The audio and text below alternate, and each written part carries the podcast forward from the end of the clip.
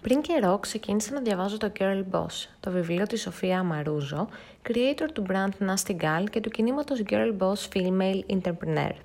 Γιατί τι άλλο μπορεί να θέλει να διαβάσει μια blogger που προσπαθεί να κατακτήσει το χώρο του ίντερνετ, αμήχανο γελάκι.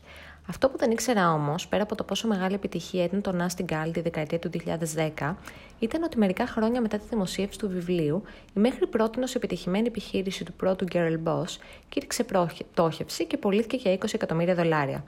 A star is dead or what? Η πρώτη μου αντίδραση όταν έμαθα τη σκληρή αλήθεια ήταν το να αφήσω το βιβλίο στην άκρη. Γιατί να θέλω να διαβάσω άλλωστε την ιστορία μιας κοπέλας, η οποία όταν έγραφε τη βιογραφία της ζούσε ακόμα στον αστερισμό της επιτυχίας, αγνοώντα πλήρως το τι επιφύλασε το μέλλον. Μετά όμως το ξανασκέφτηκα και ξανά άνοιξα το βιβλίο. Γιατί παρόλο που το Girl Boss αναγκάστηκε να αλλάξει πορεία για ακόμα μία φορά στη ζωή της, το γεγονός ότι έφτιαξε δική της επιχείρηση πολλών εκατομμυρίων χωρίς καν να έχει πτυχίο και ότι οι ημερήσιες πωλήσεις του Nasty Gal άγγιξαν στο peak του τα 150.000 δολάρια, αποτελεί ένα μεγάλο wake-up call όχι μόνο για τους αντικομφορμιστές αυτής της κοινωνίας, αλλά και για όλους εμάς που έχουμε όνειρα και προσπαθούμε να τα προστατέψουμε πεισματικά. Και αυτό είναι το πρώτο inspirational quote του Girl Boss. Μην προσπαθείς να ταιριάξεις εκεί που νιώθεις πως δεν ανήκεις. Σε μια κοινωνία εκατομμυρίων, αναγκαστικά θα μπουν μέτρα και σταθμά, κουτάκια που πρέπει να ταιριάξουμε όλοι ή να μπούμε με το ζόρι, γιατί αλλιώς δεν μπορεί να λειτουργήσει το σύστημα. Είναι σαν να είσαι σε αυτό το επιπλέον ζευγάρι παπούτσια, όπου κάποιος προσπαθεί να χώσει μέσα τη βαλίτσα. Ακόμα και αν κλείσει το φερμουάρ, κάτι θα προεξέχει. Η Σοφία έρχεται να απομαθητοποιήσει λοιπόν όλα αυτά που θεωρούμε ότι πρέπει να κάνουμε. Ναι, ακόμα και το να τελειώσουμε το σχολείο. Κάποιοι άνθρωποι απλά δεν είναι φτιαγμένοι γι' αυτό και το έχεις ζει και εσύ. Αντί να προσπαθούμε να πιέσουμε καταστάσεις, μήπως πρέπει να βρούμε άλλες πιο δημιουργικές διεξόδους. Αυτός ο κόσμος έχει υπερβολικά πολλούς γιατρούς, αλλά υπάρχουν ακόμα άνθρωποι που πεθαίνουν από ηλαρά. Go figure.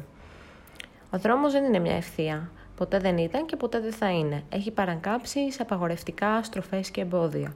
Και ο δρόμος κάθε ανθρώπου είναι πολύ διαφορετικός από του διπλανού του. Δεν μπορείς να κρίνεις αυτό που δεν ζεις, μπορείς μόνο να βάζεις στόχους και να έχεις όνειρα. Και εδώ το Girl Boss έρχεται να σου μιλήσει για τη μαγική δύναμη της σκέψης.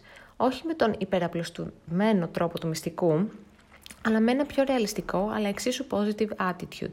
Συγκεντρώσου στο στόχο σου, οραματίσου τον, γράψου τον σε ένα χαρτί και διάβαζε το κάθε μέρα. Και παράλληλα συνέχισε να δουλεύεις σκληρά. Μπορεί να μην ξέρεις ακριβώς που θα σε οδηγήσουν όλα αυτά που κάνεις σήμερα, αλλά όπως έλεγε και ο Steve Jobs, μπορείς να ενώσεις τις γραμμές μόνο κοιτάζοντας προς τα πίσω. Όσο δουλεύεις, προσπαθείς και προχωράς, τα πράγματα με ένα μαγικό τρόπο έρχονται και κουμπώνουν. Μπορείς η Σοφία να έπαιξε, να κέρδισε και να έχασες το τέλος, μπορεί να πούλησε την εταιρεία της γιατί δεν έκανε καλή διαχείριση ή γιατί δεν βρήκε τον κατάλληλο άνθρωπο να της δείξει όσα εκείνη δεν ήξερε. Αυτό όμως που μας έμαθε τον Άστι Γκάλ είναι πως το girl boss που σέβεται τον εαυτό του παλεύει για τα όνειρά του. Στέκεται στα πόδια του, δέχεται τις ήττες του και παραδέχεται τα λάθη του. Μαθαίνει συνεχώς να αναγνωρίζει τα όρια του. Δεν φοβάται να διεκδικήσει, αλλά αναγνωρίζει το πού πρέπει να σταματήσει. Μπορεί το girl boss να μην είχε το happy ending του, του δισεκατομμυριούχου που ζει το όνειρο.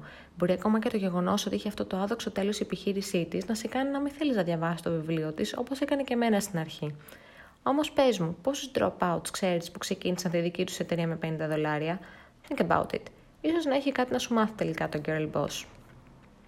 Εσύ ξέρει την ιστορία του girl boss; Μπες στο littlehopeflags.com και άφησέ μου το σχολείο σου.